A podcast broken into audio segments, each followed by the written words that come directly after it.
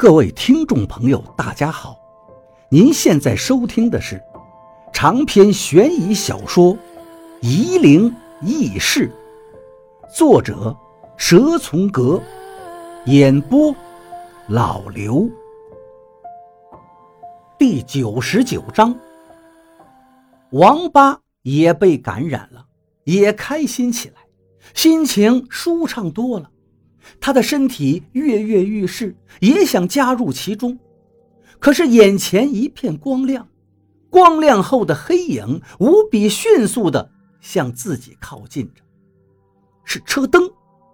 王八清醒了，一瞬间，他发现了自己的处境，他孤零零地站在马路中间，路上一个人都没有，面前的车已经只有两三米远了，王八没有任何反应。心里暗道：“不好。”于洋在撞到人之前的那一刻也清醒了，身体血液里的酒精仿佛在那一刹那全部消失了。但于洋已经来不及了，他狠狠地把方向盘一歪，却忘了踩刹车，车身在偏离车道之前，还是把前面的人撞到。于洋在车撞到路边的大树之前，还在用眼睛的余光查看，撞到的是个什么样的人呢？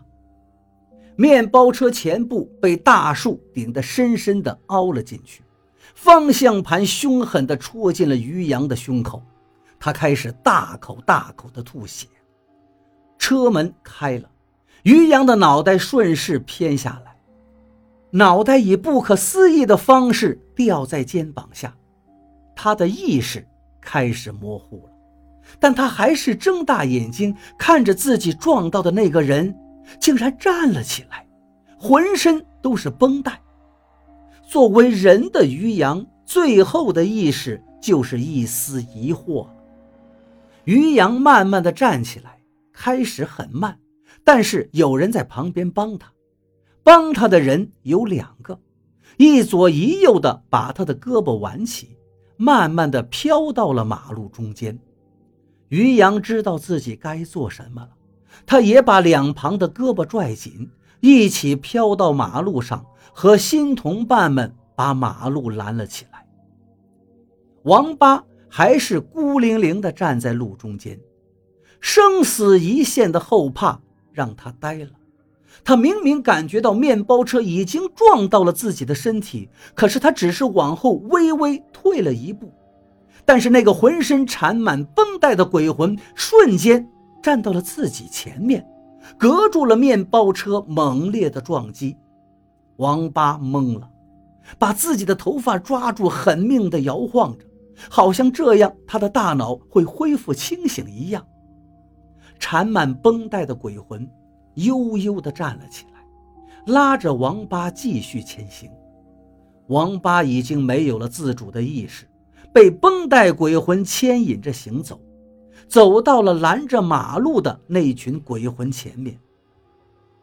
王八连害怕都已忘记，绷带鬼魂和他静静地站在拦路鬼的前面，站了片刻，拦路鬼中的两个把手松开了，留出了空隙。王八和绷带鬼魂走了过去，一直走到胜利四路的路口，王八仍然没有从刚才惊心动魄的过程里解脱出来。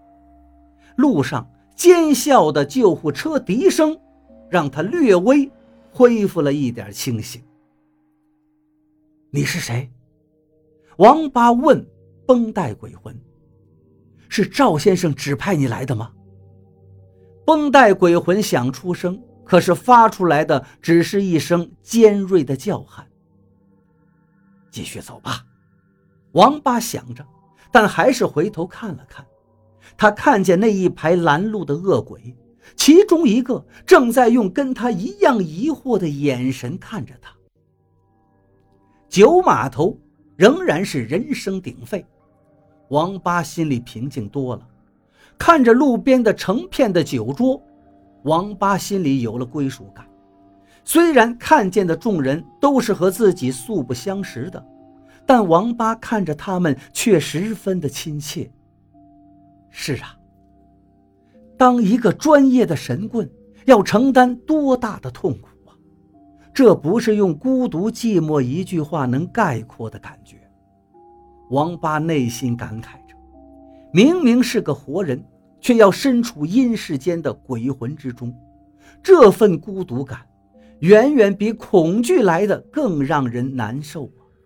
王八非常理解疯子为什么宁愿潦倒。也不愿意吃这碗饭。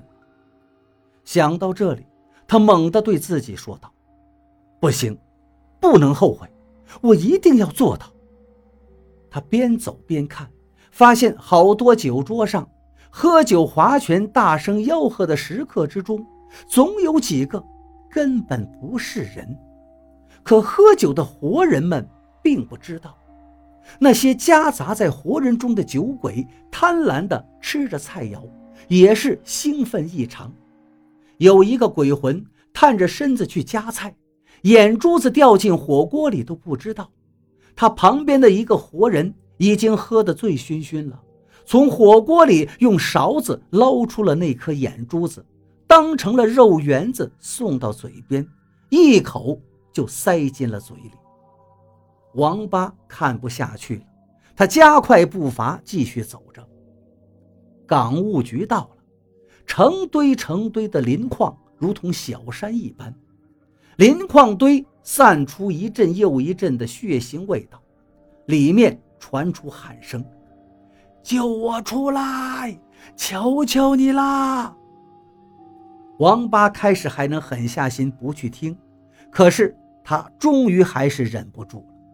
跑到磷矿堆跟前去抓那些伸出来的手臂，用力的拽，绷带鬼魂又在尖叫了。王八看见磷矿堆上面的石头开始滚落下来，他想把手抽出来逃掉，可是磷矿堆里的手死死的把他拉着，王八挣不开。绷带鬼魂扑到磷矿堆深处的手臂前，狠狠地咬着。王八提着半截手臂跑开了，磷矿石堆垮塌了，把绷带鬼埋到了里头。王八看着还攥着自己手掌的半截手臂，那手臂从小臂的中段断裂，鲜血淋淋，可是流出来的却不是鲜血，而是黑水。王八远远离开了磷矿石堆，走了几步。又看见那个绷带鬼魂走到了自己身边，他不由得问道：“你到底是谁呀？”